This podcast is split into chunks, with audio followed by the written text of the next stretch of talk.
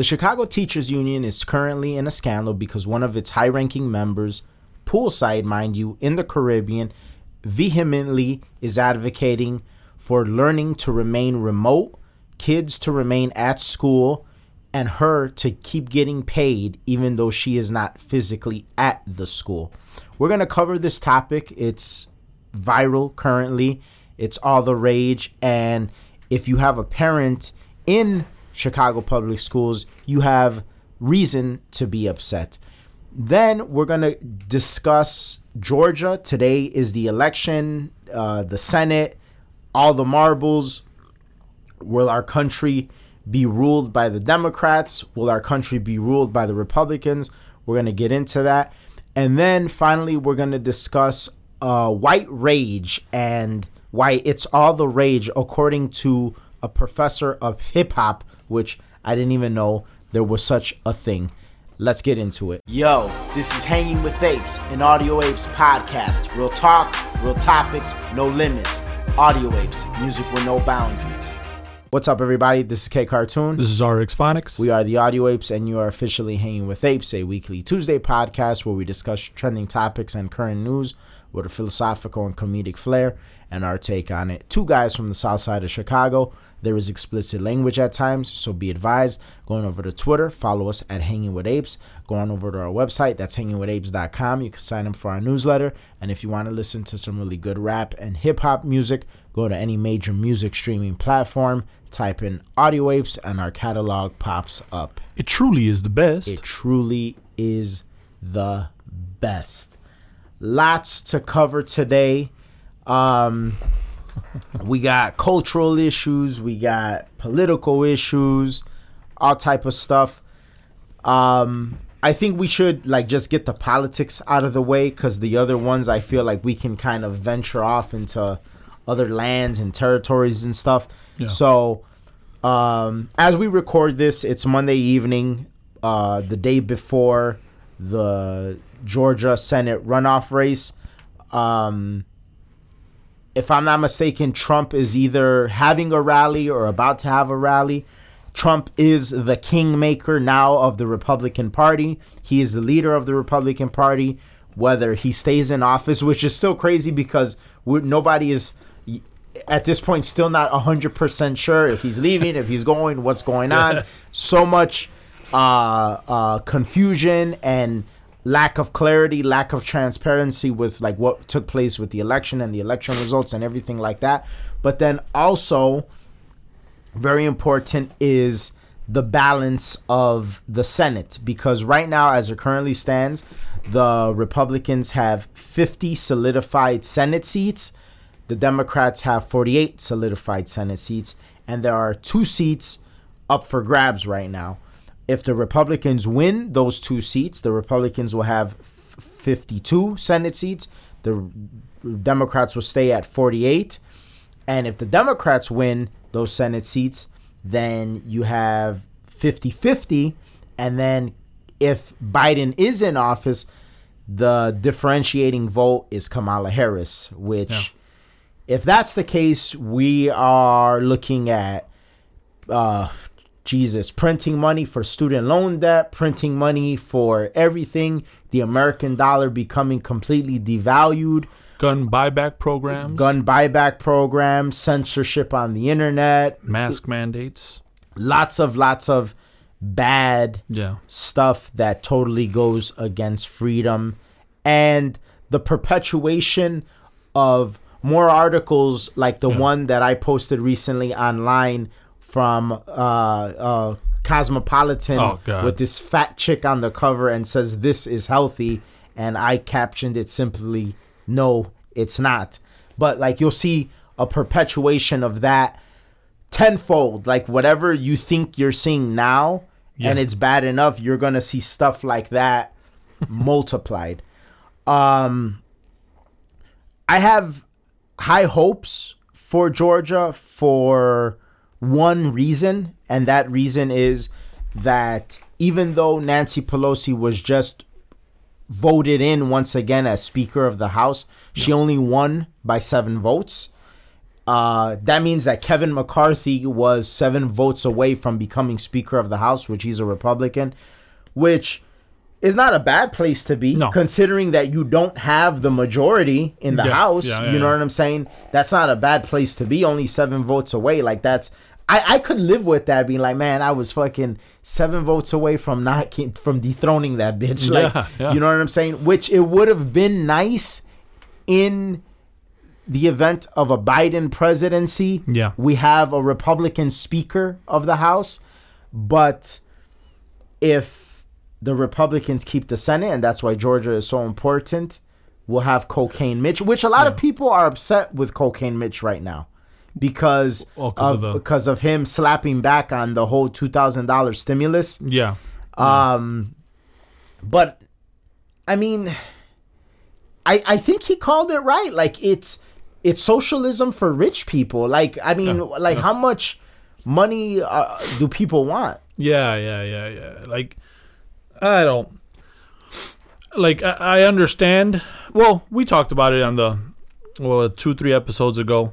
We understand where some people want to come from in the sense that you subscribe to that and you were promised that and then you got, $600 for it.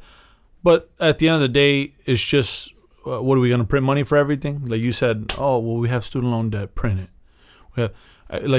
There is no light at the end of the tunnel with this route. If that's the case, I'm digging those AirPods Max, so maybe somebody print me $550 to grab them. Get them, It's like, in what world do we? And also, like, what repercussions? Since when did we not think about the future and what happens then? You know, and how much debt we're accumulating too? Because and who's gonna have to pay this shit off eventually? Yeah, was it Rand Paul had that speech? And, when it was about the whole printing the money and all that shit, the stimulus checks, and he's like, our debt just keeps going up, up, up. We print. Like, this is not it's not a good situation. Yeah, we're just becoming like socialists. So, what? You're just a conservative in name, really. If you're saying, we got to print for the people, and we got to do this, we got to get the stimulus checks, and we got to. Keep passing these fucking disgusting budget bills that really don't fix anything, and just inflates everything. And so that was a speech that comes from the realistic nature of where we're at. And I forgot who said it. I think you've mentioned it a lot, like the quote where it's like, America won't be taken over. It'll basically implode from within, and you're seeing that. First, and I'm not saying that it's happening now. It could be happening. You never know. Trump, for all his policies, helped. Okay, he's gone. Now the Georgia runoff. What if that goes left? Okay, boom. Then after that, the next step is, what happens 2 years? Well, in 2 years, what will Biden and Kamala do if they have the Senate and if they have the House, what will they do? And then in those 2 years, we saw strides in the House for conservatives, for Republicans. If that's reversed, then at that point, you're now in 4 years. You know what I mean? But it's like steps to really... And that's actually an ode to just the way we run shit in America, that it shows how you can't just all of a sudden overnight switch everything up. Yeah. But it's little. It's like a cut here, a cut there. Okay, well, now it's the primaries. Well, you cut here because you guys lost here, and then so it's like a battle for the soul of the nation almost. And we need to really be realistic about certain things. And you either, because I had this argument with this guy. He's like, yeah, but they'll print money for all these companies and all this. And then they're giving them money, they can't give us $2,000. And I understood where he was coming from. It's like, well, shit, yeah, they're giving money. It's like Oprah, and you get $2,000, and you get $2,000, and you get a tax cut, and you get this. It's like, you feel entitled to, where's my cut? Yeah. But we should not feel that way. It should not be that way. I would agree with this person that you're mentioning to an extent. Yeah. That, yeah, like... while I don't agree that like you should get the 2,000, I don't agree that that company should get whatever they're getting. Like that's again, when we've talked about this before, it's like a pseudo capitalism. That's not real capitalism. Like you live and die by the decisions that you made. Just like you live and die by the decisions that you made. It's not the government's function to be bailing people out or bailing companies out. Yeah, and just the notion like that we don't have control. No, listen, we might not be able to be like, oh, I want a tax cut, but we could ask for it. You know, like we could be like, this is why we should get a tax cut or a tax break, boom, boom, boom, but go and do the work and the legwork to do that. If you get a no, well, hey, I can't say that I didn't. But a tax break is also like, it's not the idea of like printing money out. This is more of you're paying less into a system that is rather inefficient. Yeah. You know what I'm saying? It's not like this money, like, your money is better off in your hands than it is in the government's hands. I mean, you don't have to look very far to see the massive loads of inefficiency that is out there to know, well, then I'd rather just hang on to more of my own scratch and, handle my retirement or investments or whatever it is that I'm going to work on, as opposed to, the government, which will coincide with one of the topics later on with CPS and how wildly inefficient that operation is, the Chicago Public Schools. Like would that cause hyperinflation? And also, would you be better served using the money to just keep it in the savings or probably put it into the stock market where it'll adjust itself, Exactly. That's another thing, your $600 or your $1,000 or your whatever dollars, that shit doesn't mean anything if you don't really do something with that. I also really don't like this concept that, this road that we're going down, and we've been going down this road since 2008, of, not allowing things to fail. If you don't allow the shit to fail, how could ever correct itself? Right now, all of these people that have this student loan debt, right? Yeah. Now, you and I are from that same generation that could have, that does have the student loan that we don't, but we could have. But we are of that generation. And in that generation, they were given a lot of bad advice from their parents, from their teachers, from their counselors, from their surroundings, period. A lot of bad advice. And they went down a road that was very... very cookie cutter, I would say. I would say that the college route for our generation wasn't really considered risk taking. The risk taking was considered not going to college. You were looked at more of a risk taker than going to college. So if these people's debt gets paid off, what lesson will be learned? No, where the lesson learns and where the correction takes place is now you breed a generation that when they have kids or when they give advice, because it may not necessarily be to their own children, but to other children or their teachers or guidance counselors or whatever, their advice is going to be more sharpened and tightly wrapped in the sense of, well, if you do go to college, this is what's lucrative right now. Yeah. If you're not going to go that route, maybe look into trades or whatever, because you don't want to accumulate this and that amount of debt, X amount that you're going to have to pay a month, and that's how many years it's going to set you back, yada, yada, yada. Yeah. That's a correction. That's the system correcting itself. Is all right, well, we did this. It didn't work out. This is where we're at now, and this is how it gets fixed. Yeah. See, banks...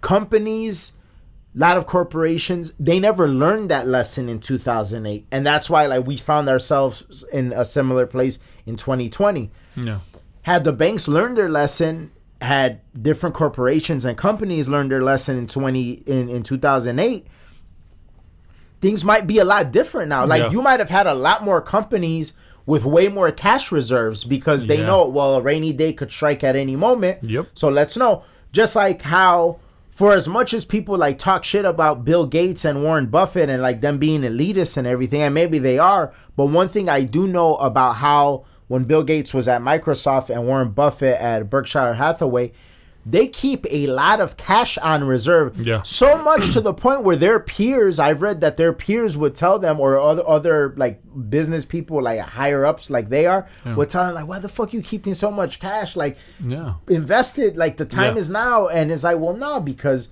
shit pops off. Yeah. And I want to be able to like run this shit. Like if I'm not mistaken, I believe that I read that Warren Buffett likes to keep enough cash where he could run Berkshire Hathaway for a year with like without any loans, without any help from anyone. Like I could run this shit for a whole year just off of the cash reserve. That's very smart. That's very smart. Yeah. And that's what I'm saying. Like, but like he's old school, obviously. Yeah. Companies never learned that lesson. That was a lesson that they never learned. They just think credit.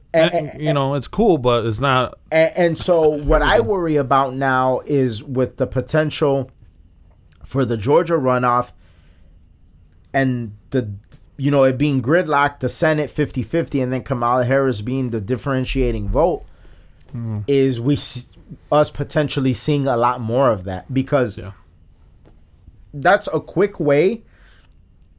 You could kill two leftist birds with one stone by that happening. One, you can help the unfortunate, and I use air quotations when I say unfortunate. Like, you get to help them print money and pay for this, pay for that, pay for that. Oh. At the same time, the middle and upper middle class that are really like that's the Trump train right there. Yeah. You essentially get to like take 70% of their power away because you devalue the dollar so much that it's like, all right, well, we're powerless now. You know what I'm saying? Yeah. And you know, who knows if that won't be, you won't see the final blow to small businesses, because don't let these people fool you. They despise small business. Like everything that they showed in 2020, that they've displayed in 2020 shows that they despise small business. Yes, Walmart, Target, Amazon, grow. Small business, mom and pop, all that, die. Yeah. Anomaly, I follow him on Twitter. He's tough on Trump lately, and I could see why for the 2000 shit, maybe. But I don't know. I have a hard time believing Trump. I think Trump did it. He's playing politics. Yeah, he's playing politics. Yeah, I think Anomaly's issue. Well, we'll get to like his issue with Trump, but I just wanted to make this point. Yeah. Is he tweeted the other day that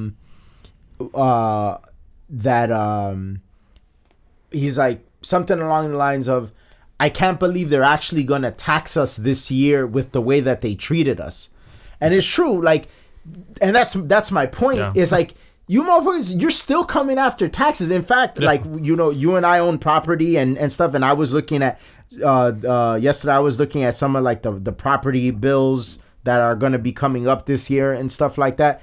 And I was like, I mean, I didn't think that it wouldn't be there, but I was like, wow, like, you motherfuckers really don't have like you don't care about people. You really don't. And granted, we're blessed and like we're in a position where we could pay that shit. It's not like an issue, but it's just the principle of like you say you care, but you don't. Yeah. You don't, and that's fine. But like, when is everybody else gonna wake up? Yeah. That's my thing. Yeah. But back to what you were saying about him being hard on Trump. It's the $2,000 thing, but it's also, I get it. Like, Trump was great about everything, but I think Trump really played into the China virus shit more than he should have. Like, honestly, now looking back, obviously hindsight is 2020. Trump really should have been like, listen, man, this COVID shit is not even anything you really need a vaccine for. Like, if you like just been had a day where like you were 100% honest, like maybe not right around election time, but like way earlier on, and be like, listen, The media is going to blow it up. It's really like not something we need a vaccine for. Definitely not something that we need to shut everything down for. Yes, the people that are already unproductive are part of a cushy, politically correct, bureaucratic system where, oh, work from home. I work in HR. I show up to work with my coffee every day, and that's not nice. You shouldn't say, like, people from that world, like, yeah, they're going to be all for it. But the reality is, y'all need to get back to work. Oppose whatever your governor is saying. Oppose it. Oppose whatever your mayor. Like, Trump really need, and I think that's where Anomaly is coming from. It's like, in a way, dude, you got played by China too, because like you played the game. We knew from the beginning that Trump never gave in to he never cared that much about the China virus shit, but like he was playing politics. Like, well, people are scared. I gotta kind of show that I'm scared too, and everything like that. Yeah. But even remember, like when Trump got that shit, and then like when he got back to the White House and he took his mask off, and everybody was like, "Oh my god!" Yeah. Trump really need that version of Trump. Yeah. He really needed to be that times 10 all the time, and I think what really set Anomaly off was on New Year's Eve. Yeah. I don't know if you saw that picture. They juxtaposed two images. They showed the Wuhan province where motherfuckers were partying. Yeah. And then Times Square where there was nobody there. Yeah. And it was like, yeah, you got. Like, yeah. You guys got. Like, you, they did that. Like, they did that. Like, you got, they got you. Yeah. And I think that's what really set him off, because some valid points from him. To a true American, it's like, damn, they got us. Like, And the thing with Trump is that at a certain point, and now I understand, and it's funny because I understand, and I remember you and I had a conversation, and I remember I was telling you a conversation, we talked about it in the episode, and I remember a conversation that I had with my dad that we talked about on the episode, and I remember telling my dad, I was like, but don't you gotta like worry about re-election? And like, because I was telling him how like sometimes I understand why a president is not so heavy-handed. Yeah. But now I understand where he was coming from, because my dad's approach was, well, if I lose the election, I lose the election. But I did what I had to do while I was in office. Yeah. And now here we are. We see that all this shit that Trump did to like win re-election, and at the end of the day, they still, like, as of right now, it's said that he lost, whether it was stolen or whatever. Like, there's a lot of shit when it comes to that, but that's my point, is like, no matter what, they still didn't want you to have it, so you might as well have done what you needed to do anyway, because there's no guarantee that you're going to win anyway. Like, you're, so you get so caught up in winning re-election, because really, in my opinion, Trump's whole approach to the China virus was that he was trying to win re-election. Yeah. That's that whole thing, you know, the daily press conference, all of this, all of Operation Warp Speed, because I bet you he's not going to take the vaccine. There were two sides. I don't see him taking the vaccine. But there were two sides. There's what you saw of how he thought about it, and then what he would say. Oh, Operation Warp Speed. It was like, okay, this is a salesman. Yeah. And then you had the, I got it. Oh, well, all right, I'm out. I'm taking the mask off, you know, or like some of the stuff you would say, like, we can't keep this shit closed. It was two different sides. But I think that to me was a mark of, like, if it was I liken it more to like a football game. The left just blitzed. Sometimes they would blitz and it made no fucking sense. But at all times, Trump was pressured from all sides. And sometimes you're going to throw interceptions. Sometimes you're going to throw a pick six. And now looking back, it's like, damn, like I should have, you know, we should have done a little bit more like screens, or we should have like had a better game plan going forward, because at the end, like you said, it didn't really matter if I lost. So it's like, well, shit, at that point. And I'm not taking anything away from Trump in the sense that like he still did a lot. In those 4 years? No, it's not right. It's not about like him not doing a good job. Like, he did a phenomenal job. I mean, easily the best president in my lifetime. Yeah. Like, hands down in my lifetime. And that's with 4 years. You know? Absolutely. So no, it's not about that. but it's about the philosophy behind the idea that you really, the goofies were going to believe this shit anyway. Yeah. So really what you needed to do the whole time was rally people against the totalitarianism of the goofies. Yeah, yeah. And I think that's where Anomaly is coming from. Yeah. Is like, you didn't do enough of like bashing how stupid they are. You know what I'm saying? Yeah. And we knew you knew that. We knew you thought like us, but you just didn't like publicize it enough. Yeah, yeah. And it's because you're like, I'm sorry, but like the left, and it's not to say that I don't respect certain people that are on the left, but in general, the leaders of the left, they get a lot of balls when they're around each other. They're like real bitch made, and that's what happens in institutions. It's like it's so many of them that it is I would imagine hard to get a grasp, because it's like all these bitch ass motherfuckers, like they plan and they try and create these things like whereas you're one guy and you're like, well, this is how it is, and like you could. And like, if I can actually point out the relationship between Fauci and Trump, that's how I felt that relationship was. It's like, I don't really care too much for you. That was probably Trump's approach. I don't really care too much for you. You're usually wrong or not 100%.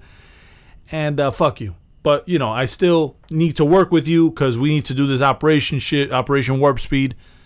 But fuck, dude. Like, and then Fauci, kind of the same thing. Like, oh, fuck you, but I'm part of a way bigger institution where how people think of these things. And that's how I liken, like, kind of like the last year of Trump's presidency was that. Like, I'm kind of forced to deal with these bureaucrats now, like, to a level that I've never even, you know what I mean? And, yeah, it's tough, but yeah, like, maybe a little bit more when it came to that. And he got close. Like, there was times where he would have, I think culturally, a lot of his speeches were cultural, like, when it came to that. But I think a lot of it, I think he should have maybe approached it from a, well, you know, are you guys going to let your politicians run you? Or are you going to run your politicians? Like, how do you guys want to live? And you never really did get that from him. No, and I think that's the issue that Anomaly is having, because now look at where we're at, and economically and culturally with the masks and all this shit, and you got people freaking out if a person doesn't wear a mask. The person has no symptoms, right? Yeah. There's been, I don't know how many studies I've read, at least 5, that now they're showing that like the asymptomatic spread is not a thing. Yeah. So, and then that video, did you see? I called her a queen. She is a queen in my book. Like, that lady that was at the store, and she's like, I'm not going to wear a mask. She's like, I'm not sick. She's like, what's wrong with you people? She's like, I'm fine. I'm a healthy person. Yeah. What is wrong? And it was just like the realest shit. Yeah. But anyway, what was interesting like about all of that is that Trump, There needed to be more of a perpetuation of that, because now we're at the cusp of what could be a Biden-Harris presidency. And now things are like so bad in the whole, culturally, politically, economically, that it's like you don't want these people to take over when things are the way they are now. You know what I'm saying? Yeah. And had Trump, win or lose, revitalized a fighting spirit, Biden-Harris administration would have came into office being like, damn, these right-wingers, man, like, they ain't going, like, so we better just, like, not fuck with them, you know? Yeah. Versus, and well, there's a meme going around where it's like, what was it? It's like 1877 Republicans and that big strong-ass dog, and it's like 1877 Republicans when they try to steal an election, and that big ass like swole ass dog, and then it says 2020 Republicans when they try to steal an election, and it's like a weak ass bitch ass dog in the corner, like just sitting down scared. Like, the juxtaposition is like, and that's the thing. Yeah. And so maybe a lot of those Republicans wouldn't have been so scared and been that bitch ass dog in the corner had Trump been a little bit more like, yo, man, we come on. Yeah. Like, we got to get off this shit. But I mean, it is what it is now. Now, the what we can hope for is that in the Georgia Senate runoff, the Republicans win both seats. And I really think they need to win both because I don't like the idea of Mitt Romney being the differentiating vote. Like, I don't trust dude at all. Like, I don't know what happened, what dirt they have on him. I ain't got no dick, man. I ain't got no dick. Yeah, maybe that's what it is. It's like, listen, you need to understand, like, man. He was probably like one day at a restaurant with his family before the China virus, because he started acting funny even before the China virus. He went to the washroom and like some like Asian dude walks up to him. He's like, I'll take these, Mr. Romney. It's like, yes. It's like, I have a photo of you here, dickless. It'd be a shame if these were to hit the press. It'd be a shame if the New York Times got a hold of these. Looks at him. He's like, no, my family. It's like, what do you need me to do? Well, you're gonna have to march with the Black Lives Matter, because remember when he did that? Oh God, what a goofy bitch! So that's not, like something. They got something on dude or something. I don't know what took place, but he's pretty much a Democrat now. So I don't like the idea of it coming down to him being the differentiating vote. So I would prefer them to get both seats. Yeah, that would help a lot, because dickless Mitt Romney, we can never trust dude. So moving on, you and I went to Chicago Public Schools. We don't have children in Chicago Public Schools. In fact, we don't have children at all. But Cheers. Plenty of people do. Some of our friends do. Some other people we know. And I would say if there was something that was most definitely revealed in 2020, like, I mean, this is more certain than the China virus. This is more certain than anything. You could take this to the bank. We learned in 2020 that teachers' unions don't give a fuck about parents or the kids. Like, we've learned that. Like, that... If you don't know that by now, you'll never know it, and you're just lost in the world. Yeah. But they do not give a fuck about parents or the kids. I mean, go ahead. Matter of fact, I would like for anyone that listens to our podcast and wherever you work, and if you have a union, what did the union do for you in 2020? Did they disappear? Because like all this union talk, right? And like it just so happens that such a year. Look at the school union. Oh yeah, no, you guys just deal with it. Yeah, I mean, like the teachers union, like, I mean, obviously they fought for their teachers, like they fought for them, but like they fought in a way where like it put on full display how much they don't care about the kids, the parents, the economy, like just a complete and utter selfishness. Yeah. And in this one particular case, her Instagram handle is Sarah for Justice. It's making waves. It's a viral story on the internet right now because she was one of the biggest. I believe her name is Sarah Chambers. She's high ranking in the teachers union, and she was one of the biggest advocates for not returning to school in person learning. And in fact, I have a quote from her. This is the most difficult time. Transmission is the highest. It's dark and cold. People are indoors and the holidays are coming. So there's going to be a lot of transmissions. That's one of her quotes in her argument for there not being in-class learning. But the day she said that, an hour later, she's poolside in the Caribbean, the sunny, beautiful Caribbean, in a bikini, tits out, sun hat, living life. Mind you, still getting paid. Now, What's interesting about that, and you and I, we are advocates of people living the high life. We're advocates of people living their life and doing their thing, or as the cool kids say, living their best life. Yeah, that's fine and all.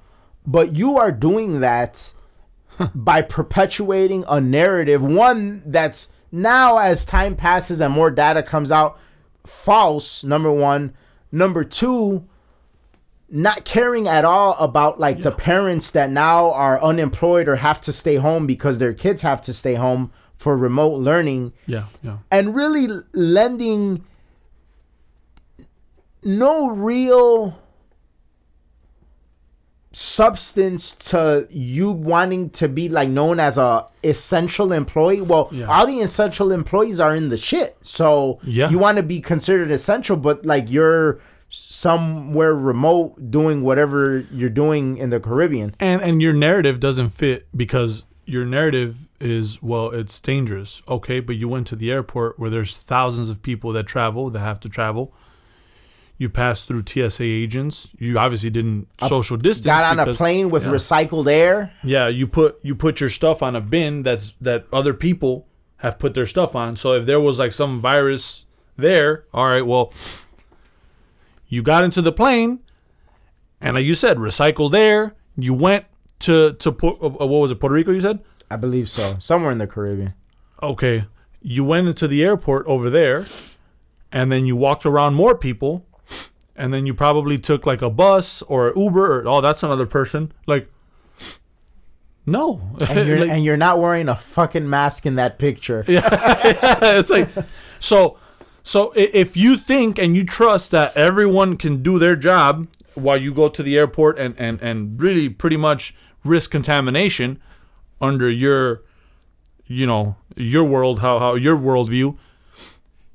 So you can't get that the CPS classes in order to this is the game plan. Kids that you love so much and care about so much. Well, social distance there'll be this many in class. No, you don't. But it's because it's all bullshit. That's why it's all fucking bullshit. Because so in your mind you're they're efficient and they did everything they were supposed to do. CPS can't be efficient and I can't have a game plan, so students could go back to school.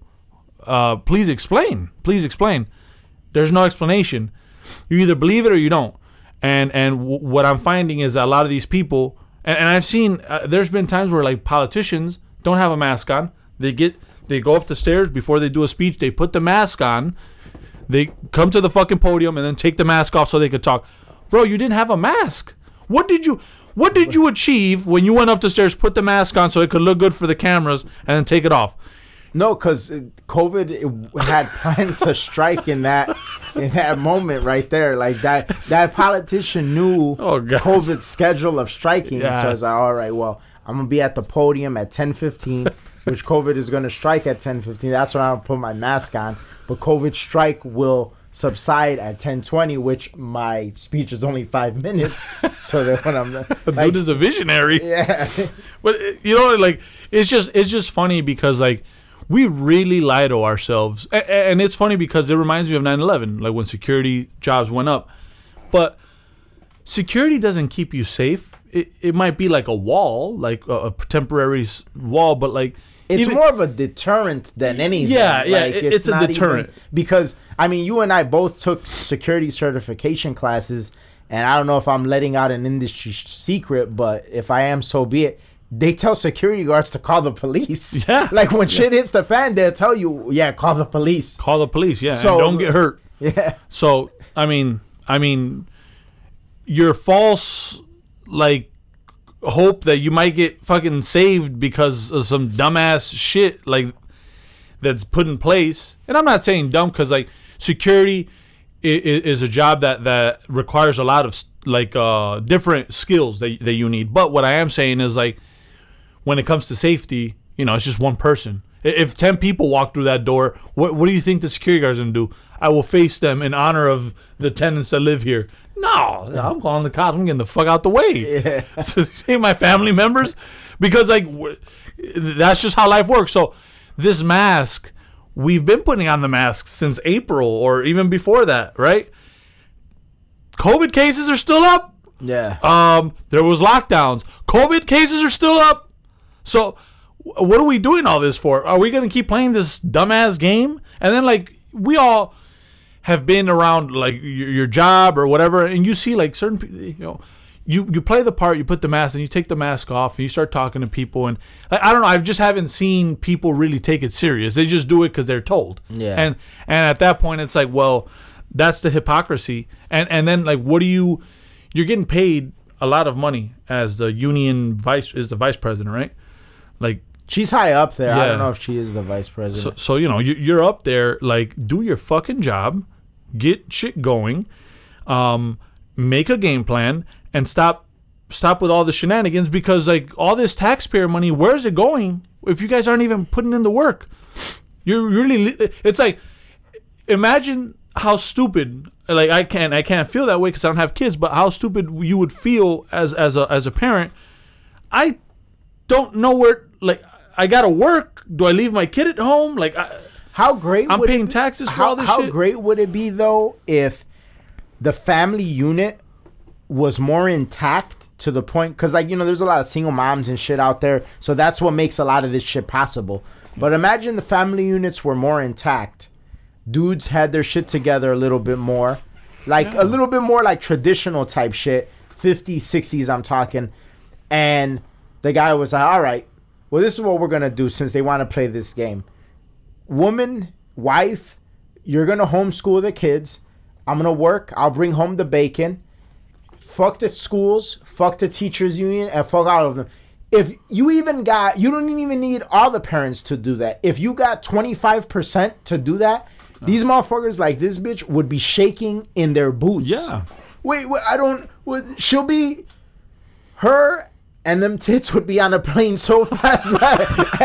It's just funny. I just find it funny that, like, that's the picture they use, like, that's circulating for the article. Yeah. But they'd be on a plane so quick back to Chicago because the shit is collapsing. And that's the thing that bothers me. Not people like her, because she's going to do what she does. Not people like Lightfoot. She's going to do what she does. But the people, when are you going to wake up and be like, fuck them, fuck you. Like, this is, we're going to restructure this whole thing. And it shows you how far or how broken community is. Because, like, imagine sitting down with the whole neighborhood and, listen, I know a group of, like, homeschool teachers. They said they'll do it for this price. We'll save. We're not doing the CPS stuff. Now we all do this collectively. We have a legit case to get our property taxes lowered because our kids are not attending public school. Yeah. And if we, for one semester or two semesters, show the efficiency that we do this with, we could start where other communities in Chicago do this. And now, if public school is going to be a thing, we force them to restructure everything. Yeah. Now, teachers have to be it has to be based off performance. Yeah. You know what I'm saying? Yeah. None of this, every year we need a raise, more money for the pension, this, that, and the other. Like, you get an opportunity to restructure, and then you yourself, as the taxpayer, you're not burdened and choked to death. Yeah, exactly. And it's things like that where, like you said, it'll put fear in the states. You really, like, their heart, and they're really not gonna know what to do but to get to it. But we just don't live in those times anymore. We just accept it, take it, and then, all right, well, whatever. I guess this too shall pass. But what if it doesn't? You know, like. You're paying a lot of taxes for this shit. It doesn't pass. It just stays. And then something else comes, and that stays. And before you know, things are piled on and piled on and piled on. I haven't looked at the percentage, but, like, you know, when you get your tax bill, it shows where your taxes went. Almost damn near everything goes to schools. I know. It's like, man, I don't know. Like, I would feel. It's like the audacity of it being the same amount, if not more, when kids can't even go to school. Yeah. and this is another thing that I've talked about and I've advocated, and I don't know why people don't do it. See, I don't have kids, but, like, I've expressed this idea to people, and I don't know like why they haven't done anything about it. People that have their kids in private school, why are they not subject to a property tax reduction? If your kid doesn't even utilize where all this money is going to, they go to a that automatically, without even like logistically, without even batting an eye, should qualify you for some sort of property tax reduction. My kid doesn't utilize the shit. Like why there should be some sort of reduction. It's ridiculous. Yeah. But at that point, you're being way too logical, or no, not really logical, because they know what the fuck they're doing. It's like it has that socialist agenda, which is like, well, no, everyone deserves this, everyone deserves that. That's fine, but let them pay for it. That and it's like, it's the same concept. If you go to a restaurant and you're eating good, and someone's like, hey, or like the waiter comes up to you and say, hey, you know, I charged you double. I hope you know that, because that guy right there, he wanted to eat like the same shit you were eating, but like he didn't have the funds. So, imagine, is that okay with you? It's like, no, it's not okay. He has to pay. No. But the thing is, like, everyone should eat. It's a right. And then you're like, well, but yeah, I came to the restaurant with my family to eat shrimp and steak. It's a right. It's a human right. That's oh god. That's where it's gonna go. Yes. Yeah. Like everything, it's like people that have like high quality healthcare. Oh, it's a right. People that have secure housing, oh, housing is a right. So a kid that fucking nice ass gold chain, that's a right. Like I need gold chains are a right. And then they'll come like a Yeezys are a right. What? So if you look here, the statistics show that people are a lot happier with Yeezys and gold chains, which then makes them more efficient in their everyday community, and just so we're gonna print money so that everybody can. So print money so everyone can afford it.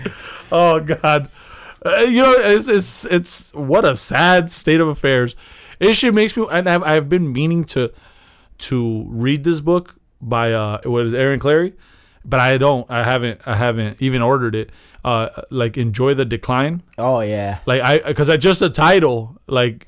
So, and I think it talks a lot about the current state of affairs and really like your philosophy on Aaron Clarey. Shit is you don't even have control beast. Over. Yeah, he is. Bachelor pad economics, curse of the high IQ. Yeah. Like, dude is great. Hell yeah, those books are great. And what's crazy, it's wild that you bring this up, because I didn't even plan on talking about it on the episode. We didn't discuss it in pre-production or anything, but. The other day I saw a video by Aaron Clarey, and let me see if I could find it. It's really awesome, and I'd like to talk about it real quick before we get into the next segment, which is going to be a quick segment. So it's a video by Aaron Clarey. It's a recent one. It's called The Quickest Way to F You Money. So the quickest way to fuck you money. And he bases the video off of a clip from the movie The Gambler, which I've never seen. I was never into it or whatever. It's with Mark Wahlberg. Okay. But apparently there's a part in that movie where John Goodman gives a monologue about FU money. And I actually have the clip here. I didn't plan on it, but I looked it up and it's right here. So I'm gonna play it for the episode real quick. But essentially what Aaron Clarey is talking about is people always ask him, and like other guys like him, like Richard Cooper, like he's cool with Richard Cooper. Aaron Clarey is cool with like a lot of badass guys on the internet. Like he's cool with Rich Cooper from Entrepreneurs and Cars. He fucks with Sandman, like because there was one time where he was on a live stream. And people were like talking about like MGTOW guys, but they were kind of like downing them. And he stood up for Sandman. He's like, well, nah, because like Sandman, he's not like that, like this, that, and the other. It's just you got to understand why a guy would do that. Like he's a badass guy. But yeah, so in that monologue, in his video, he's talking about he always gets these questions like, what's the quickest way to F you money? And he's like, well, there's a lot of different ways. But what John Goodman says in this particular clip is the quickest way. And it's badass what John Goodman says, because essentially it's like so philosophical and quick. He's like, this country was founded on F you. And it's true. He's like, yeah, you're a king, you're a queen, you want to run shit the way you want to run shit and fuck the people. Well, no, fuck you. We're leaving. We're creating our own country. Fuck you. We're doing this. Yeah. You don't want to take orders from your boss. Fucking put your money in, and what he's saying, well, I'm going to play it right now. He's like, put your money in the stock market. It's going to get you 3 to 7% return in a year. Drive a fucking Japanese ship box and pay off your house. Now you got fuck you money. You could tell your boss fuck you. Like, it's just badass. Like badass, what he dude, says. I'm fucking yeah. So let's go get a building, bro. Let's go buy some shit now. It's great, but let me get the clip ready and. Dude. You get up $2.5 million. Any asshole in the world knows what to do. You get a house with a 25-year roof, an indestructible Jap economy shitbox. You put the rest into the system at 3 to 5% to pay your taxes, and that's your base. Get me? That's your fortress of fucking solitude. That puts you for the rest of your life at a level of fuck you. Somebody wants you to do something, fuck you. Boss pisses you off, fuck you. Own your house, have a couple bucks in the bank. Don't drink. That's all I have to say to anybody at any social level. Did your grandfather take risks? Yes. I guarantee he did it from a position of fuck you. A wise man's life is based around fuck you. The United States of America is based on fuck you. You're a king. You have an army. Greatest navy in the history of the world. Fuck you. Blow me. We'll fuck it up ourselves. Which... we have done. Beautiful fuck you position lost forever. Dude, that shit is epic. How great was that? Yeah, dude, that shit is great. How great was that? I just... Everyone, we have a music video that we've released a long time ago. It's called Till It Hurts. Yeah. Fuck you. Till It Hurts? It's fuck you. Till It Hurts is that...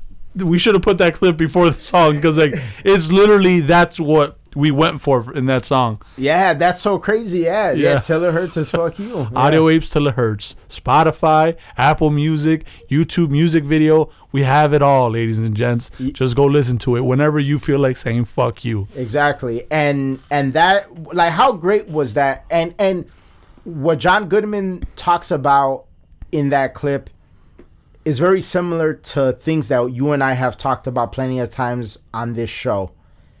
It doesn't take being a genius. It doesn't take anything super revolutionary, or maybe in a sense it is revolutionary philosophically compared to like the cookie cutter mentality that is perpetuated by the media and schools and stuff like that. But the reality is, invest.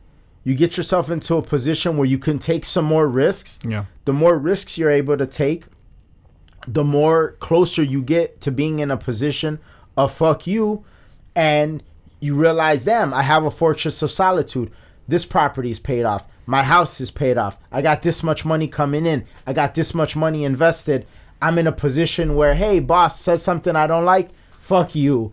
Yeah. I want to do this. You're saying I can't do it? Fuck you. Like, that's the thing. And it's not fuck you in the sense of being derogatory. It's fuck you in the sense of you're impeding upon me, my spirit, my soul, my freedom. Fuck you. Exactly. I'm glad. It's crazy because I didn't even plan on that being a thing, dude. but I'm glad that happened. So wrapping up the episode, the Daily Wire put out an article titled "University Hip-Hop Professor," which I didn't know there was such a thing as hip-hop professors. Rap audiences tired of unhinged white rage because of Trump. Now, before we get into the article, and for everybody out there, Eminem is the picture that they're using for the article. You and I talked about it in pre-production, how it's so funny that Eminem has gone the social justice warrior, cookie cutter, new age, virtue signaling, identity politics, intersectionality route, and yet he is still used as the poster boy of white people being at fault for everything. So he put himself in that boat. Yeah. But what I wanted to talk about before we got into everything was this idea that Trump is always associated with rage. I mean, you and I talked about this, but like, at what point was like the rage displayed? Because I've never seen it. I've never seen this rage that they claim that like Trump has. It's like Trump rage, like all this shit. Is I just haven't seen it. Yeah. Quick side note: it's funny. I went to Kuma's Corner. Is it called? It's a burger joint or whatever. Uh-huh. And like the burger I ordered, it was like, you know, it said like, you know, this sauce and garlic and black beans, and then rage as an ingredient. I started laughing because like, when I got it, I was like, oh wow, this must be the rage they were talking about. How did the rage taste? That was fucking great. Yeah. Now I understand where they see the rage in Trump. No, but it was funny. It was like, it was hilarious that, you know, they were just being funny with it. But I just imagine like, What do people see, or what do leftists see, or people who don't like Trump when he speaks on the mic? Like, do they just hear like, rah! And then they're like, oh my God, look at the rage. It's like, he is a confident dude. He is a guy who's going to punch back. There's no rage in that. Like, yeah, I think you more or less hit the nail on the head in pre-production when you said something along the lines of, the confidence, like, I think as time progresses, we are increasingly more in a time of like softer guys or less assertive guys. And so this idea of being confident comes off as mean or toxic or mad. And so it's like, well, right there, that alone, like, you're a few degrees away from rage just in you know, those adjectives that we used right there. But what's funny about it is that's the same mentality that's like killing off culture. Yeah, I was having a discussion the other day about how there hasn't really been a good quality comedy movie in a while, because the other day, like, I found myself I've been like rewatching, for whatever reason, a lot of Adam Sandler movies. Like, I recently watched Happy Gilmore, Little Nicky, Billy Madison, what's the other one? It's almost like, damn, Waterboy. If people really want to cancel Adam Sandler for his past movies, they could. Yeah, they could. And now his are a little bit like, and you and I have had this discussion with our friends before. Yeah. Adam Sandler movies, there's like a handful of them that are quality. Yeah. His movies are not quality. They're funny, but they're silly funny. But they're not like, when you're looking at it from like, oh, this is a quality made movie. Would never be. It's not like a Forgetting Sarah Marshall. No. Or Superbad, where from a quality aspect, it's up there. But they're funny. They're like, I still consider them classic, and I enjoy them. Yeah, but they have that raw, unfiltered guy thing to them that I feel that it's literally everything that like a feminist would hate. Yeah, because it's like, this is like a guy.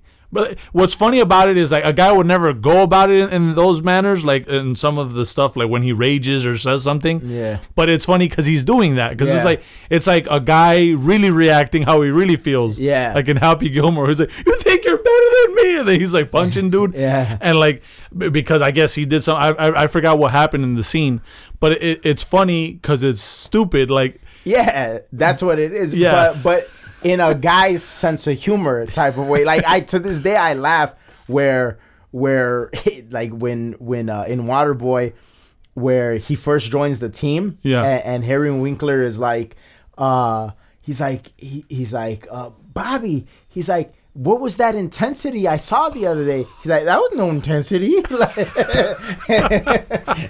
and then he's like, yeah. And he's like, I just remember everybody who was ever mean to me, and I tackled them. He's like, that. Henry Winkler's like, that's it. He's like, I want you to pretend. He's all the people that everybody. He's like, pretend? Pretend? And then, so when he stands back, he's like, go ahead. He's a resilient guy. So he stands back and he's just like looking at dude. And then I forgot who he sees him as. And he's like, no.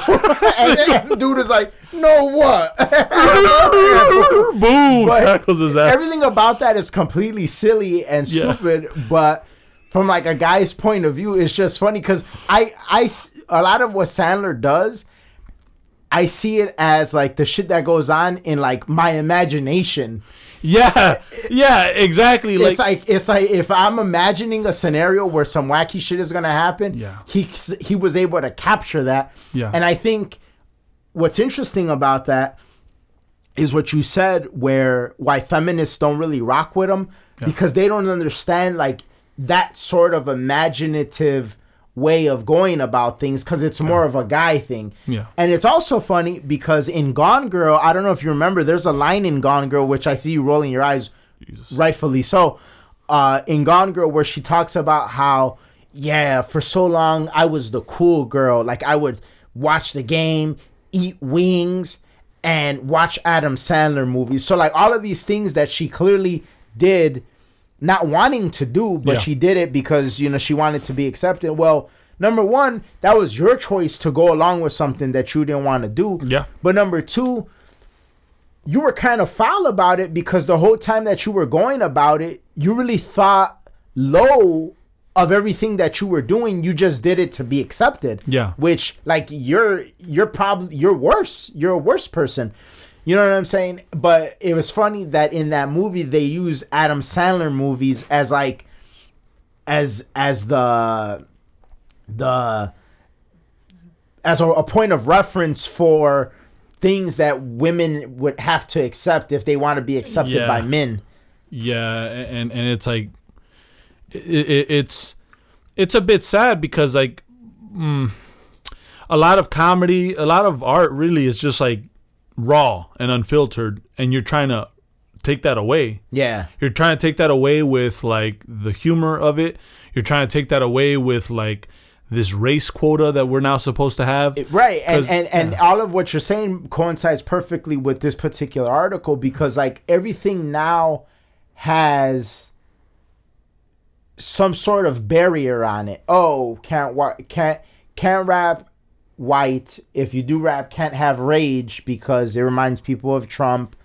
Like the people I was talking to the other day, there hasn't been a classic comedy movie. Yeah, but you got to understand because people feel like this. It's like it's always something, not realizing that almost everything, especially in comedy, but in entertainment media, period. What do you do if you do a Nazi piece, like a movie? Right, and that's like, what I was going to say. Like it comes at the expense of someone else. Like for instance, Schindler's List, like that's a classic movie, but that came at the expense of, well, you had to like show, you relive things that happened in the past that were heinous. Django Unchained, great ass movie.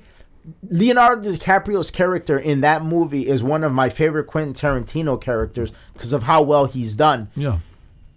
But in order for that movie to be made, you had to like recreate like some like awful shit. Yeah. You know what I'm saying?